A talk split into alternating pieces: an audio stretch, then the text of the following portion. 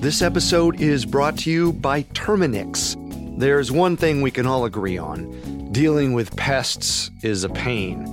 But luckily, Terminix can help because when pests show up, so does Terminix. With over 95 years of experience, they have what it takes to take on any pest problem fast. So if your home or business has pests, don't stress it, Terminix it. Visit Terminix.com to book your appointment online today. That's T E R M I N I X.com.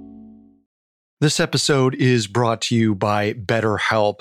Bottling everything up can be really bad for you in the long run and have some terrible consequences. And this isn't a conspiracy theory. The more you let things build up, the more of a toll it can take on your mental health. I know for me, in dealing with some traumatic events in my life, I had the tendency to think, well, they've already happened. I'm okay. Other people have it worse. It doesn't matter much. And through therapy was really able to understand how those events impacted me and changed how I'd started to see the world in ways that weren't great and were sometimes making my life worse. So therapy or dealing with any traumatic events you've had might really help you in terms of how you can live in the present moment now. So, if you want to give therapy a try, check out BetterHelp. It's entirely online, convenient, and flexible. It's also really easy to get started. Just fill out a brief questionnaire to get matched with a licensed therapist. Get it off your chest with BetterHelp. Visit betterhelp.com slash conspiracy today to get 10% off your first month. That's betterhelp, H-E-L-P dot com slash conspiracy a new true crime podcast from the team behind Up and Vanished. In 2016, adventurer Justin Alexander was invited on a trek by an Indian holy man. They headed to a spiritual ground in the Himalayan mountains, a place beyond civilization. The holy man returned and said nothing, but Justin was never seen again. What happened to him? Dive into our investigation in Status Untraced. Available now. Listen for free on Spotify. A quick disclaimer that, due to the nature of today's episode, listener discretion is advised. This is a graphic story, and we advise extreme caution for anyone listening with children. November 19th, 1978, evening. A Guyanese medical examiner looks over the body of a 12 year old black child lying face down in the trampled grass. He hasn't been dead 24 hours yet but the jungle heat has started the decomposition process.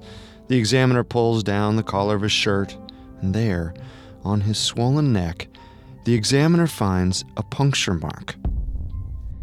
November 25th, 1978. Two U.S. airmen stand over the child's body in the jungle. They're in fatigues and plain white t shirts. One has a surgical mask on to help with the smell. They ease the child into a plastic body bag and put a tag on it unidentified. No one else examines the body. Late April 1979.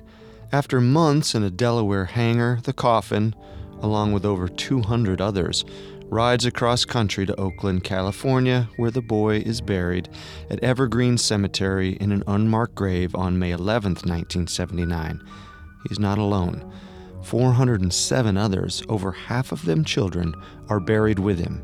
It has been nearly 40 years since the boy's death and the death of over 900 others at the People's Temple Agricultural Project in Jonestown, Guyana. The tragedy captured the world's attention. Officially, the public was told that the People's Temple's leader, Jim Jones, had inspired nearly his entire congregation to commit a, quote, revolutionary suicide, end quote.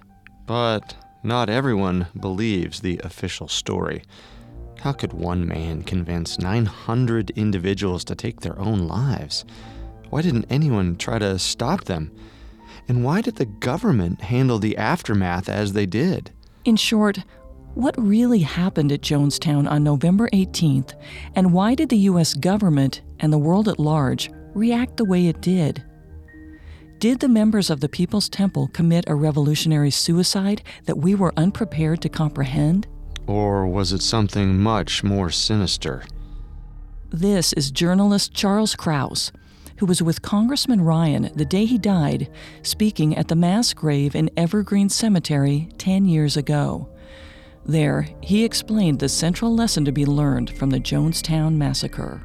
Personal responsibility, certainly the need to be very careful and skeptical about the religious leaders and the political leaders that we choose to follow because we can all be deceived, we can all be betrayed.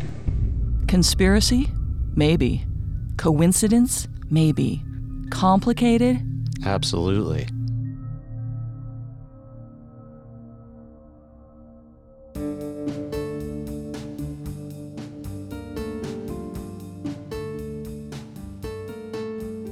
Welcome to Conspiracy Theories, the podcast where we dig into the complicated stories behind the world's most controversial events and search for the truth. If you want to listen to previous episodes, you can find them on your favorite podcast directory or on our website, parcast.com. And if you enjoy the show, don't forget to subscribe and leave a five star review. It seems simple, but it really helps us. I'm Carter Roy. I'm Molly Brandenburg. And neither of us are conspiracy theorists. But we are open minded, skeptical, and curious. Don't get us wrong. Sometimes the official version is the truth. But sometimes it's not. This is the second episode of our investigation into the conspiracy theories around the Jonestown Massacre. Last week, we gave the official account of Jim Jones' backstory his rise to power, and the demise of the People's Temple Agricultural Project. And today, we'll be focusing on some of the contested aspects of the story and why the lack of sufficient evidence led to some of the more prevalent conspiracy theories surrounding the November 18th massacre. Conspiracy theory number 1A was the United States government, and more specifically, the CIA, involved in the deaths of over 900 members of the People's Temple? And if so, this is theory number 1B. Were Jim Jones and the People's Temple Agricultural Project part of the secretive and infamous CIA mind control program, MK Ultra? Conspiracy theory number 2 was Jim Jones himself murdered is it possible he didn't die at Jonestown? And conspiracy theory number three why was the massacre in Jonestown labeled as a mass suicide by the mainstream media? Were they hiding something? As you recall, Jim Jones began the People's Temple in 1955 in Indianapolis, Indiana, and by 1965 had moved the entire organization to sunny California, where he established several churches along the West Coast. Soon, however, Jones and the People's Temple got into legal trouble, so again he moved the congregation. This time, they moved to the harsh South American jungle of Guyana in the summer of 1977. Just over a year later, reports of a terrible event were heard across the world, shocking everyone. 900 people dead, over 300 children, all from an apparent mass suicide. Or is that just what they want us to believe? Before we get to the theories, let's take a closer look at some of the more controversial aspects of the event, the reasons why conspiracy theories developed in the first place. Let's start with the death toll that was initially reported by the Guyanese army. First reports coming out of Jonestown stated that there were 408 dead and 500 people escaped into the jungle, presumably making their way to Port Kaituma. But once the U.S. Army showed up, the death toll ballooned to 700, then 780. It took days for the number to reach the 909 total we now know. Why was that? U.S. officials claimed the number the Guyanese provided was incorrect simply because they did not properly count. Colonialist undertones aside, that's not the soundest explanation for the 500 additional bodies. Another explanation given by U.S. officials is that the bodies were stacked on top one another, 400 bodies covering an additional 500 which could explain why investigators recounted seeing symmetrical rows of the dead. It's much more likely the bodies were arranged that way after their deaths than that people dying from cyanide poisoning laid down in such an organized fashion. Most of the initial data came from Dr. Leslie Mootoo, the first official medical examiner on the scene and the source of much controversy. The Guyanese doctor claimed to have autopsied nearly 100 of the bodies and found they'd been injected with cyanide, many in places they could not have reached without assistance. He claimed that they looked like forced injection marks, with needles bent and lodged deep in the skin. Dr. Mootoo also described seeing various drag marks in the dirt that led to these symmetrical rows of the dead. In the years after the massacre, he would speculate that many in Jonestown had in fact been murdered. Multiple survivors' accounts differed from the facts as well.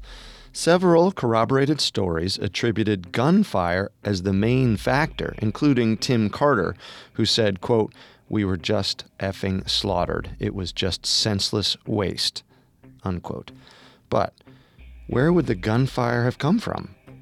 Dr. Mootoo did report some bullet wounds, but the official autopsies by the U.S. government claim that only two people, Jim Jones and Annie Moore, his personal nurse, had actually died of gunshot wounds.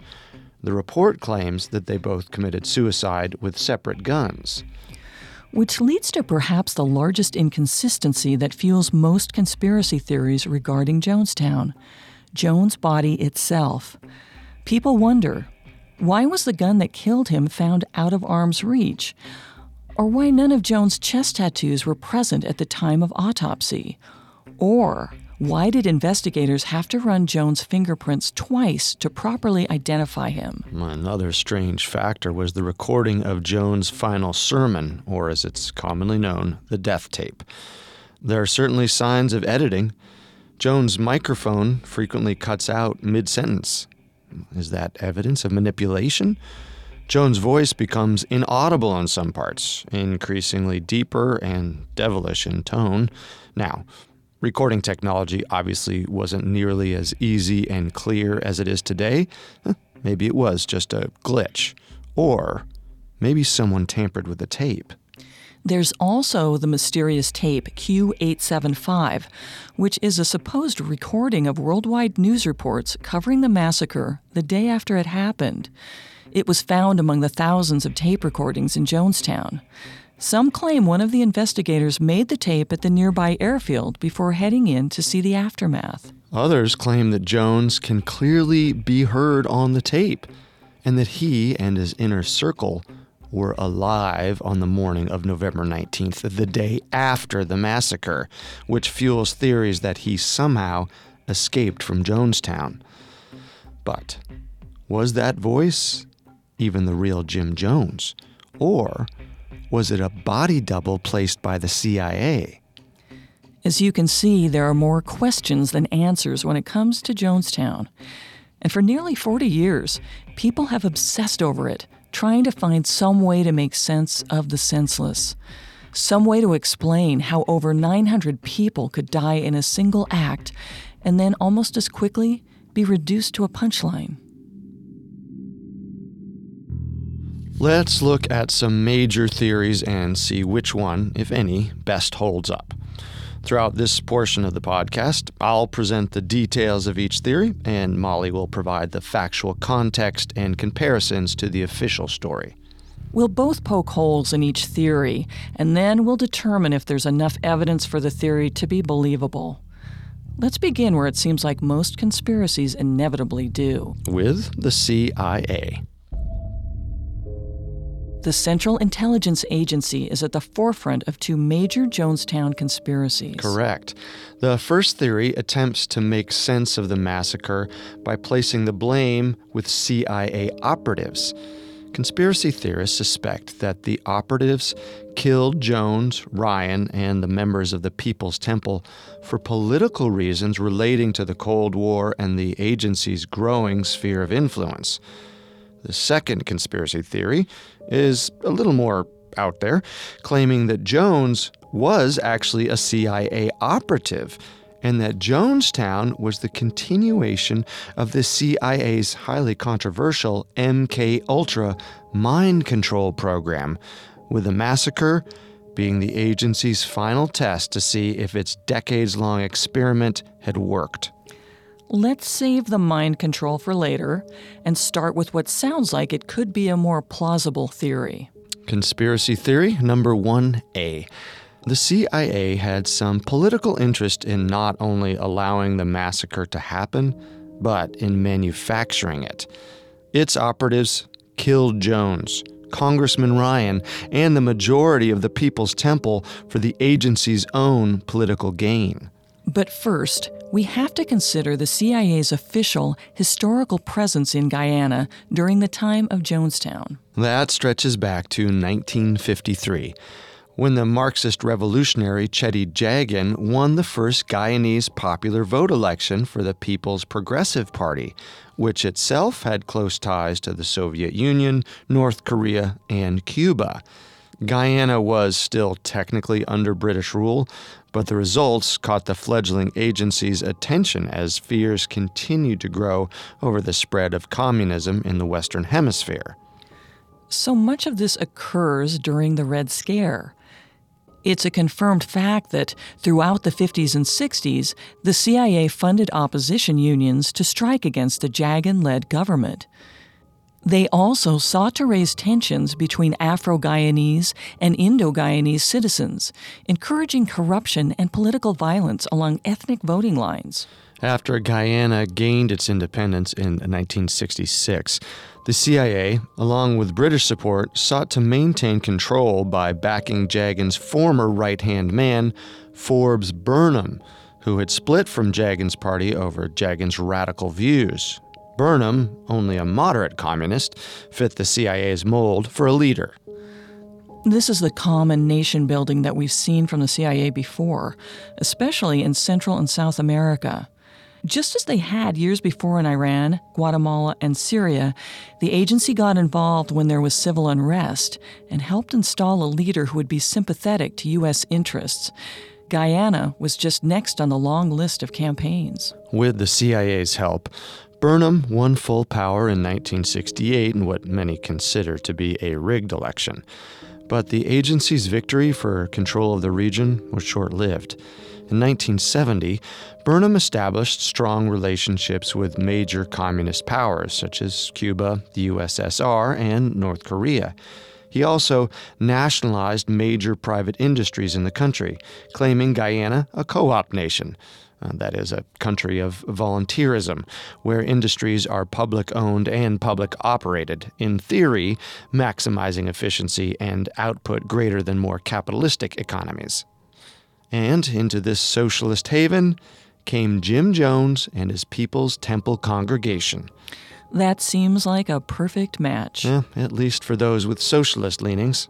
But I take it the CIA wasn't done with Guyana after two decades of work especially after the new country allowed over a thousand U.S. citizens to emigrate in the name of radical politics. That's where it gets interesting.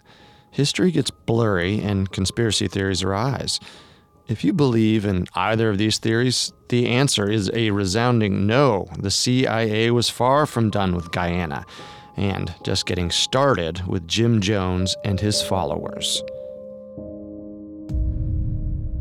Assuming the CIA continued its operations in Guyana, what reasons would it have to create the single largest loss of American civilian lives before the 9 11 attacks? Plenty. And they all start with Jim Jones, an outspoken socialist speaking to minorities and other disadvantaged people about the evils of the U.S. government and the ills of capitalism didn't exactly thrill the CIA in the 60s and 70s. The agency would have had sufficient motivation to keep him quiet. The government had first looked into Jones during the People's Temple migration to California in the early 60s, focusing on their massive swell in membership and reports of Social Security fraud. But nothing ever came of the investigation, as it was mostly a form of posturing to let Jones know that he had made it onto the radar of the various national intelligence agencies.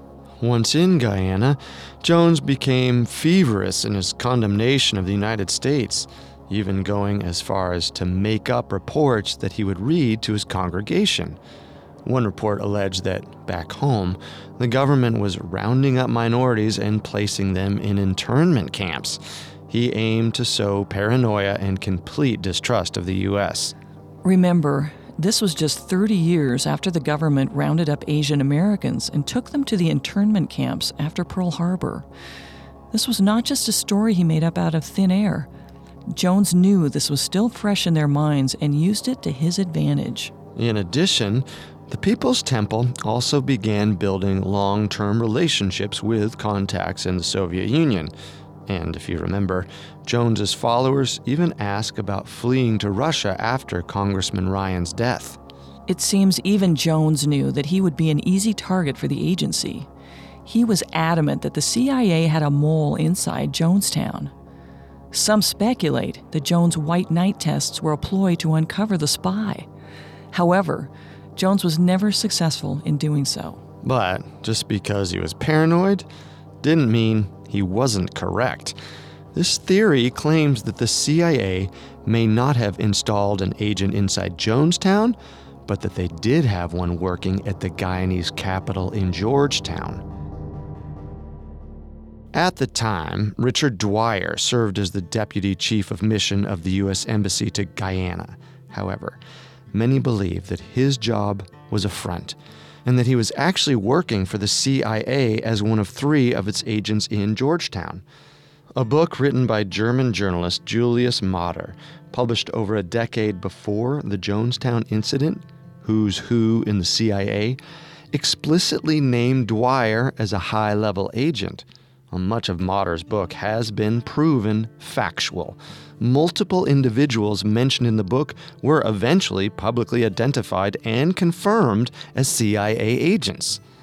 As you'll recall, Dwyer accompanied Congressman Ryan to the compound and then insisted that he leave Jonestown after the botched knife attack. Was he aware of what was about to take place in the compound? In Jones' final sermon, we hear him on at least two occasions mention Dwyer by name. Quote, take Dwyer on down to the East House and, quote, get Dwyer out of here before something happens to him, end quote. Well, why would Dwyer need to be taken someplace safe when, according to all other accounts, he was at the airfield dodging the gunfire from the Red Brigade that would eventually kill Congressman Ryan and four others? Speaking of Congressman Ryan, he's our third major player in this theory. During his time in Congress, Ryan expressed continued apprehension towards the FBI and CIA's covert operations and fought for congressional oversight of the national intelligence agencies, a fight that did not sit well with the agency's leadership. In 1974, he co sponsored the Hughes Ryan Amendment, which was added to the Foreign Assistance Act of 1974 and required the president to report any and all covert operations of the CIA to multiple congressional committees for oversight. The amendment was meant to keep Congress in the loop from what they saw as an intelligence community that was exceeding its reach of power.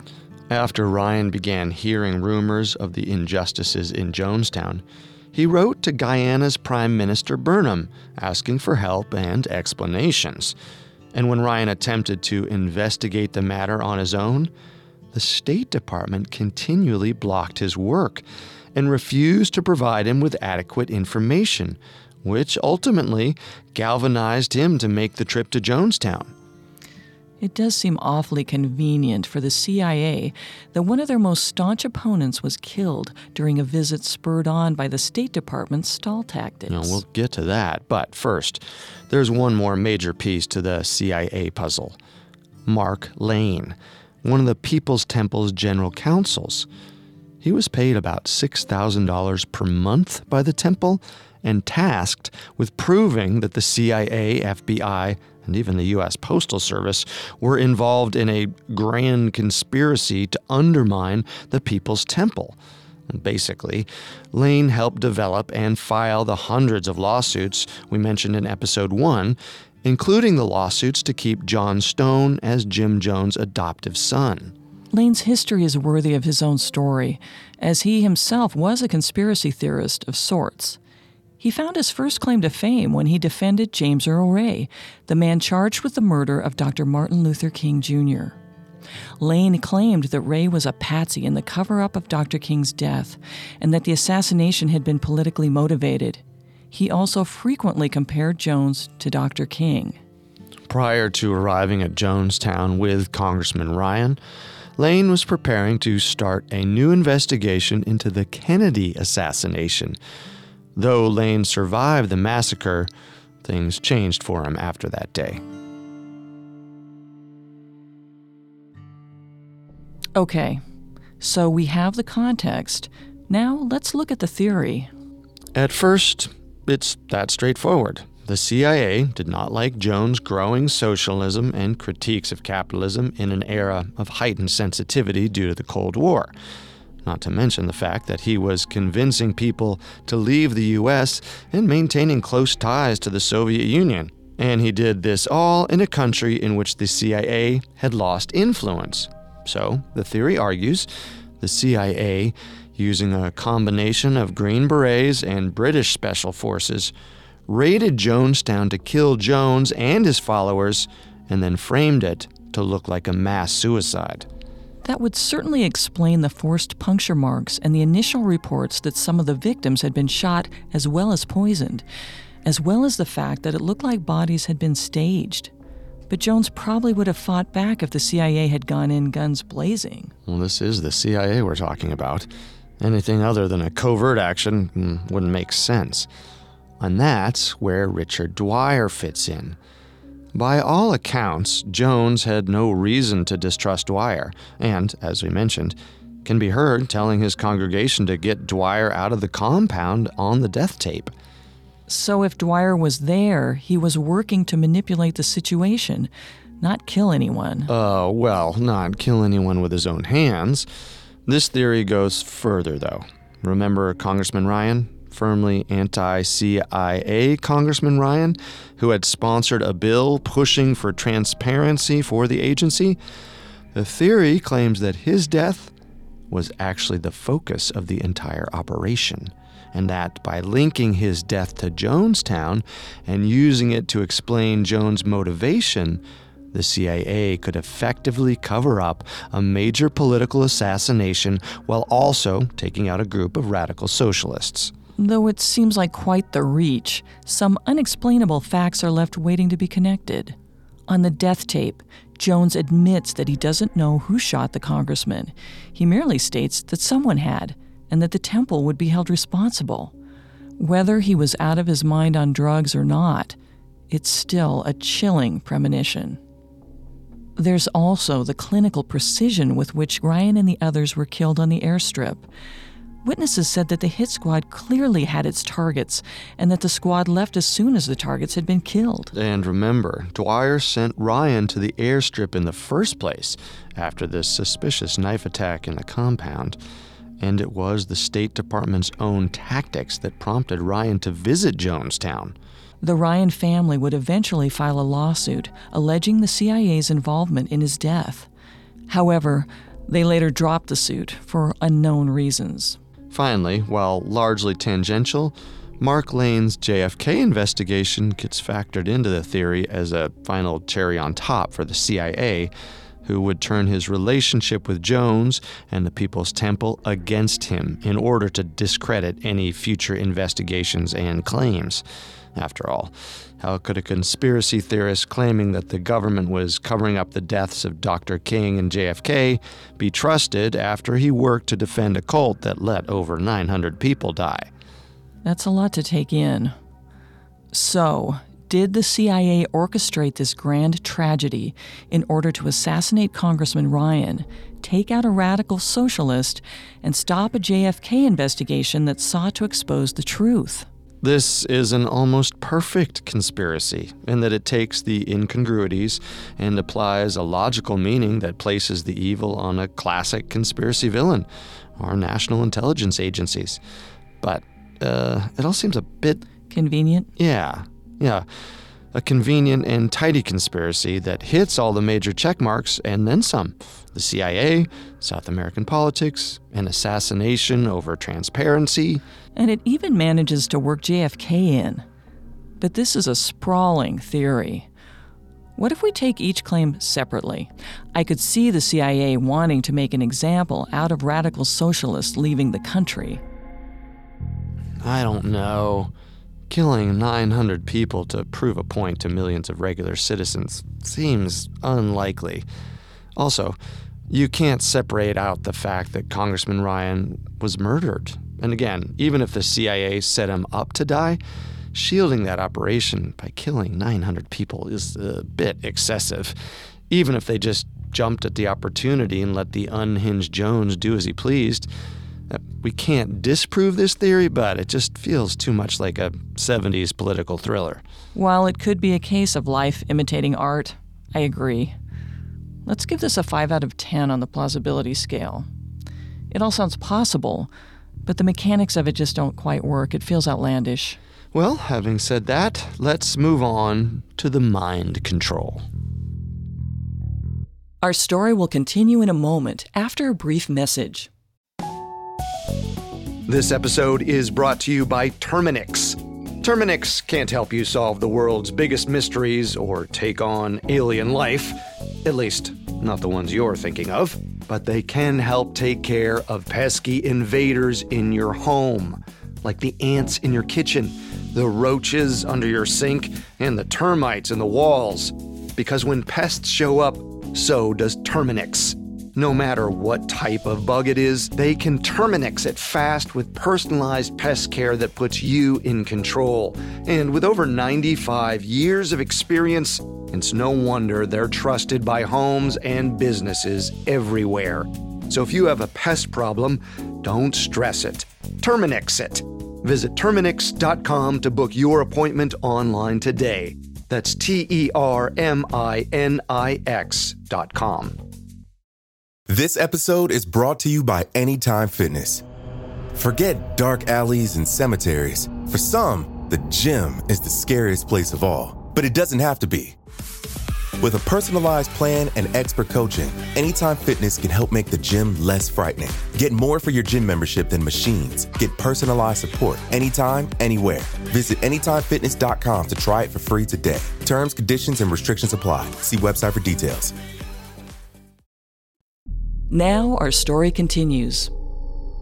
It's time for the second leg of the CIA conspiracy theory that Jones, and by extension Jonestown, was part of the secretive Project MK Ultra, also known as the CIA Mind Control Program. This is a famous program with its own endless conspiracy theories. MK Ultra ran from 1953 to 1973 officially. The goal of the project was to help the government create tactics that could be used to manipulate classified intelligence from a high profile asset. Patients were subjected to various trials and tests like hypnosis, sleep deprivation, verbal abuse, and isolation. They were also given extreme doses of LSD and other drugs, including barbiturates, which, if you'll recall, Jim Jones was addicted to. The research was conducted at over 80 public institutions like universities, hospitals, and prisons. Many facts about the program remain a mystery because most of the files were ordered to be destroyed in 1973 by the CIA Director Richard Helms for fear of discovery during the Nixon Watergate scandal. However, in 1977, almost 20,000 documents related to MK Ultra were uncovered via a Freedom of Information Act request. The remaining documents that survived the purge were declassified in 2001. Many believe that the program did not cease in 1973. One of the leading voices of this theory was Congressman Leo Ryan's chief administrative assistant, Joe Holsinger. He believed that the agency moved the trials from large public institutions to smaller, more discreet alternatives like private military contractors and other smaller organizations. Smaller organizations like the People's Temple. There's certainly some evidence that points to that being the case. The destruction of the files just a year before Jones moved to Jonestown uh, gets people's attention. While no one knows for sure who participated in the original MK Ultra, there are a few high-profile cases that are all but confirmed. People like Ken Kesey, the author of One Flew Over the Cuckoo's Nest, or Robert Hunter, a singer-songwriter closely associated with the Grateful Dead, and James Whitey Bulger, the infamous Boston mobster who later worked as an FBI informant and gave up his underlings. Kesey and Hunter participated as research for their own projects, while Bulger was serving jail time in Atlanta and used the opportunity to receive a commuted sentence. There's a few other rumored subjects that help explain why people think Jones was a participant as well Charles Manson, Timothy McVeigh, and the Unabomber, Ted Kaczynski. I can certainly see a theme. When we consider Jones' skill at recruitment and manipulation, his stance as a radical political outsider and the brutality he brought forth into the American psyche, it's hard not to lump him in with the others. Add in that Jim Jones had political connections, and it starts to get suspicious. Here's Bay Area reporter Jan Slouser on the subject. Jim Jones was a man who the politicians were jumping all over themselves, each other, to endorse and support. He was actually appointed president of the Housing Authority by George Moscone, who was mayor at that time. And then weird things started being reported, leaked out of the temple. There were reports of beatings and uh, fake healing ceremonies. And all at once, Jim Jones picked up and moved all his followers and the temple to Guyana, where he had bought land in 1974. Jim Jones was clearly on the government's radar. But as Slouser noted, things changed in San Francisco. Conspiracy theorists think it's because Jones was recruited to MK Ultra. And they believe the CIA would go as far as killing hundreds of citizens? I don't know about that. Well, we do know the main focus of the project was to see how far the CIA was able to push people. Could they make them kill others? Themselves? Or, if need be, their children? and the subjects of the MK Ultra program were allegedly able to turn into a specialized killing machine with a single utterance of a trigger word. Think along the lines of the Manchurian candidate or Jason Bourne. Many theorists have different answers for who they think could have given Jones the trigger word, but there's only one that makes sense to us. The secret CIA agent working for the embassy, Richard Dwyer. He visited Jonestown with Congressman Ryan's contingent on November 18, 1978, and could have said the trigger word to Jones. After receiving the order, Jones then attempted to persuade his followers to drink the poison. If he was able to get them to drink up, then the mission of a mass suicide was a success and could be implemented in a wider expansion. Some believe Jones was able to get all 900 to drink at will, and that they died not in a revolutionary suicide, but as mindless zombies manipulated into death. Others believe Jones failed to get everyone to drink, and the rest plays out as the theory before. The CIA, Green Berets, and British Special Forces arrived at the compound and started shooting anyone who tried to run away from the camp then arranged the bodies to look more natural in the way they died. Most survivors recall only hearing one or two gunshots, but a handful remember hearing hundreds. I just want to get things straight. We know MK Ultra was real. The CIA's admitted as much. And we know Jones was a heavy drug user. His toxicology report showed massive amounts of barbiturates. We know he routinely assaulted his followers verbally and sometimes physically to get them to succumb to his will. But that doesn't necessarily mean he was a highly trained sleeper agent. Plenty of cult leaders have this same trait. David Koresh, L. Ron Hubbard, Marshall Applewhite. They're all cut from the same cloth, and none of them have legitimate accusations of being involved with the MK Ultra program. Are you saying you don't believe this theory at all? You have to admit, some of this evidence can point to it being true. Sure, some of it does. I can understand how someone is able to arrive at this conclusion that Jim Jones and Jonestown were all part of a massive CIA mind control conspiracy. But I'd chalk this up as a correlation, not causation situation. Yeah, I'm right there with you. There's definitely some correlation. Well, parts of the official story feel real to me, but some of the official story just doesn't check out, in my opinion. Now, why were the MK Ultra documents destroyed during the Watergate investigation? The CIA wasn't really a factor in that at all, let alone their top secret programs. That's the only thing really sticking out to me as suspect, and it makes me question what exactly they were hiding by getting rid of all those documents. Certainly, and having the Green Berets show up is a very messy affair. That's the biggest part that doesn't add up for me. Just like the theory before, there's too many variables. And it's not like everyone was killed. This whole thing started because of a small group of members who were already losing their belief in Jones and wanted to go back to the States with Ryan. And we know that some who stayed at the compound were able to escape drinking the poison and make their way to the airfield. They survived and lived to tell their story. I agree. I think we should give this a 2 out of 10 for believability as well. I appreciate the possibility that Jones was in the MK Ultra program, that maybe Jonestown was all a massive experiment shadowed by the CIA, but there's just too many outliers. Many things have to go exactly according to plan, no slip ups, in order for this to be pulled off, and I just don't see it. And if the federal government is anything, it's inefficient. Perhaps the biggest question mark of the whole Jonestown massacre is the corpse of Jim Jones.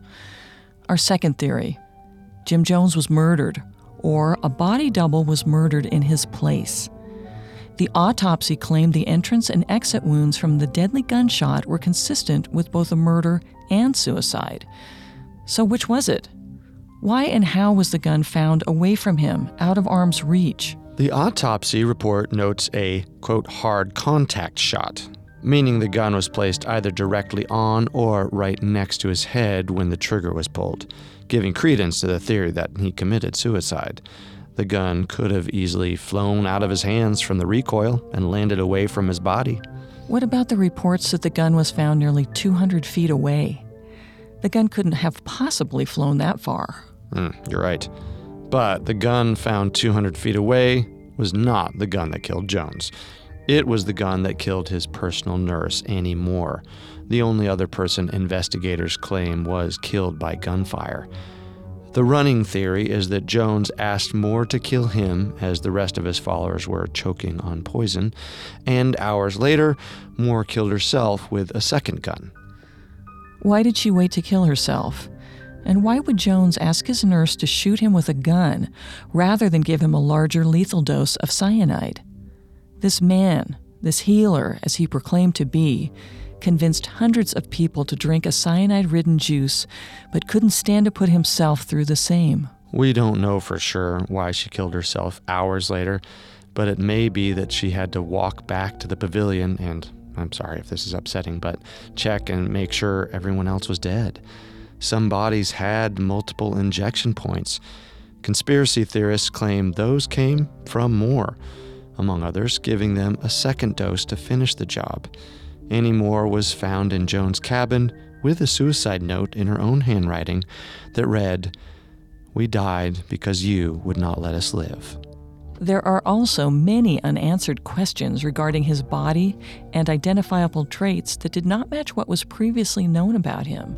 It was well known that Jones had multiple tattoos on his chest, but in the autopsy report, the investigators did not notice any tattoos on his body at all and no visible scarring on his chest from them. That's right.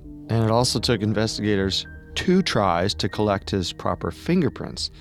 The first prints taken did not match what was already on record from Jones' arrest for solicitation in California a few years before.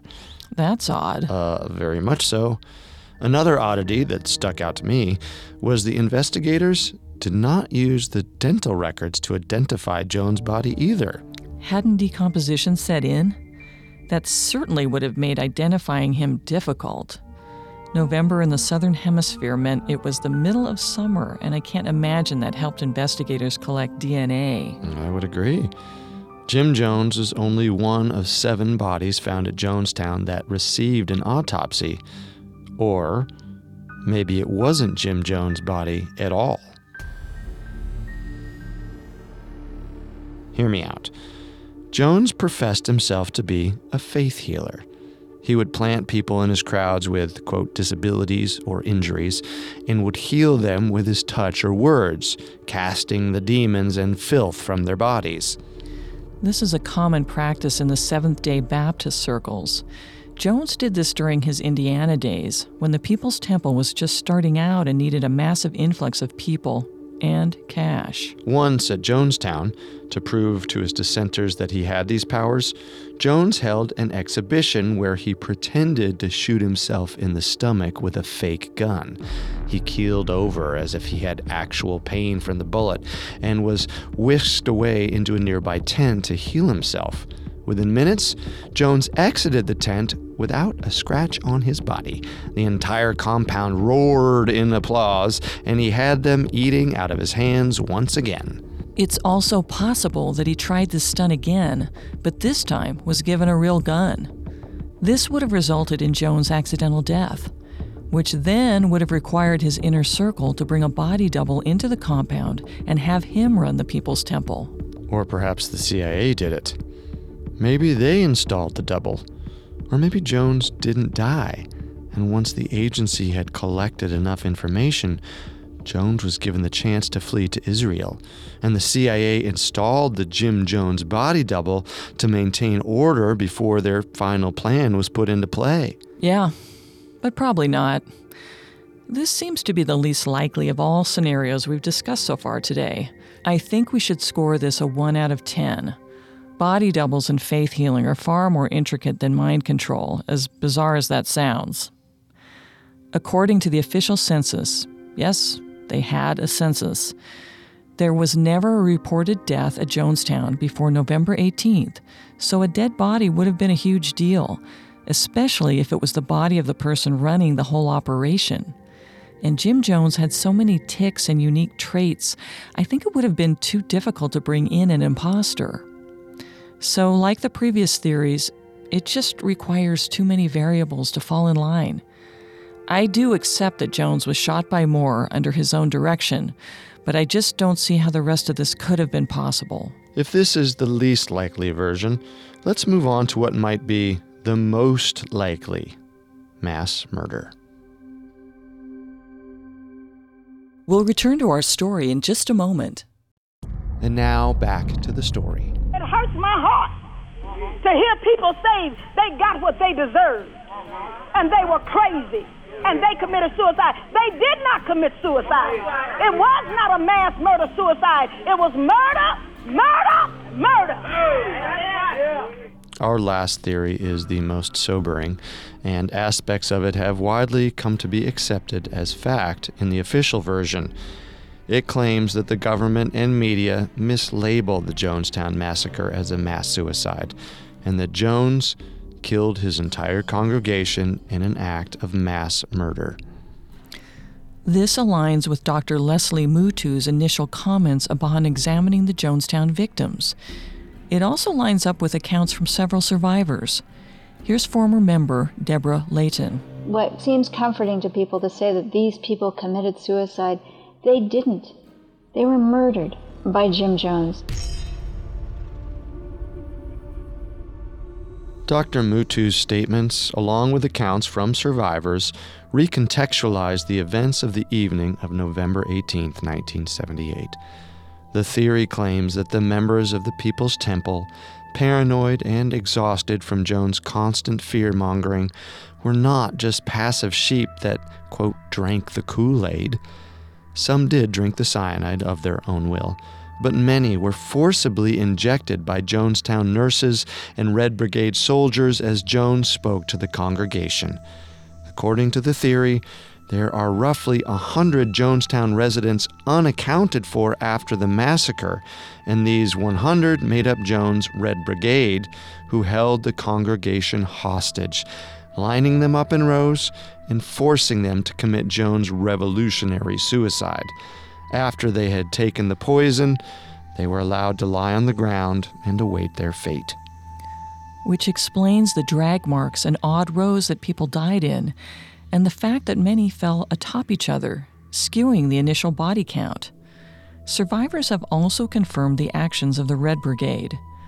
Some survivors claim they ran away into the jungle once they saw the Red Brigade dragging their fellow temple members. In the end, Jones, having reached his end goal, retired to his cabin and either killed himself or was killed by someone who may have been avenging the senseless violence that had just occurred.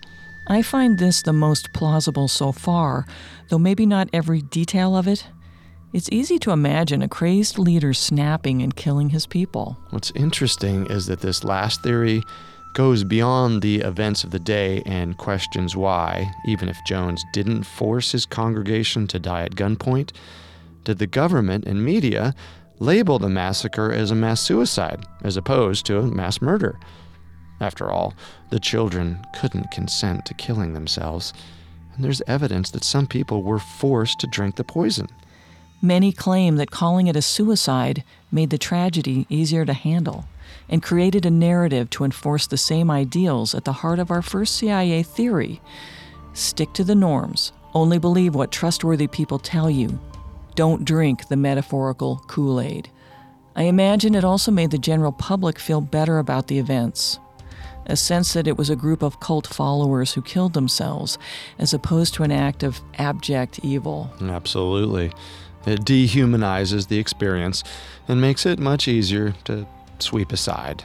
It also deflects some of the blame from the State Department for allowing so many citizens to be murdered on foreign soil, especially when they had some sense of what might possibly happen. Right, because the concerned relatives had been warning people for months, if not years, that Jones was planning a display of mass death. So, this theory really boils down to two separate parts that play into each other. First, that Jones premeditated the events, part of which seems to be supported by multiple sources. And second, that this was a mass murder and not a mass suicide. As you mentioned, parts of this seem the most plausible. There isn't enough proof that Jones decided to kill off his congregation, whether they wanted to die or not. But he did constantly manipulate them and made them fear for their safety after he ordered the death of Congressman Ryan.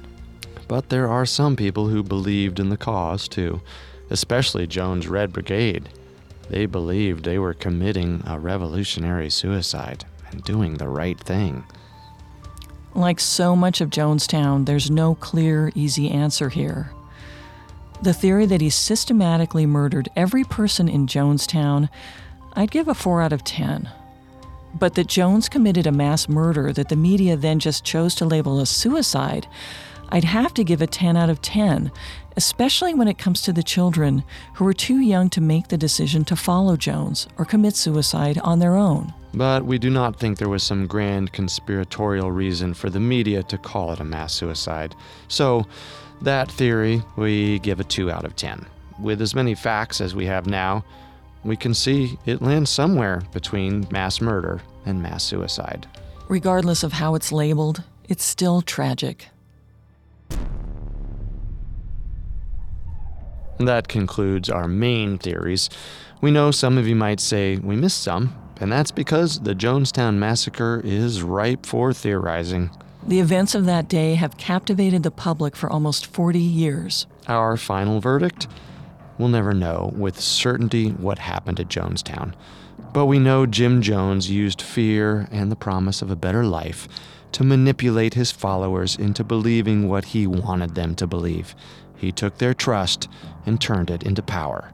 And when that power showed signs of fraying, when his trusted followers showed signs of weariness and wanting to leave, when Congressman Ryan threatened it, Jim Jones did what many power hungry men did before him and destroyed it all. He murdered over 300 children, many of whom are still forgotten in the mass grave in Oakland. He murdered countless adults through his manipulation and force of will. So, the official story that was given to us by the government, the one that's taught in history classes, is most likely correct. But as with most major events, there's always minor details missing that can cloud judgment and allow theories like the ones from today to run freely through the internet and our minds.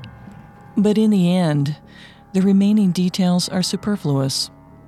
And though they leave room for endless conspiracy theories, we will never be able to answer all the questions. November 18, 1978, was a day of chaos that no one could ever have expected.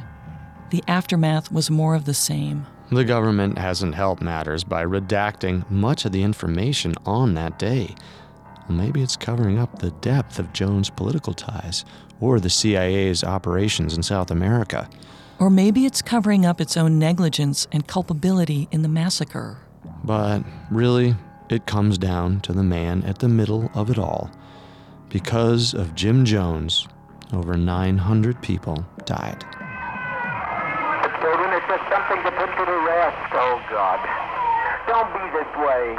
Stop this hysterics. This is not the way for people who are socialists and communists to die.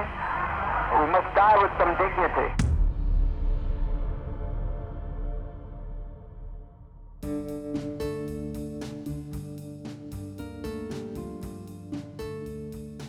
Thanks for tuning in to Conspiracy Theories. If you want to hear more conspiracy theories, you can find us on Apple Podcasts, TuneIn, Google Play, Stitcher, Spotify, or your favorite podcast directory.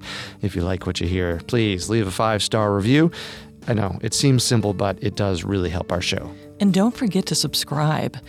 You can tell us your favorite conspiracy theories on Facebook and Instagram at Parcast and on Twitter at Parcast Network. Join us next week as we explore another conspiracy theory.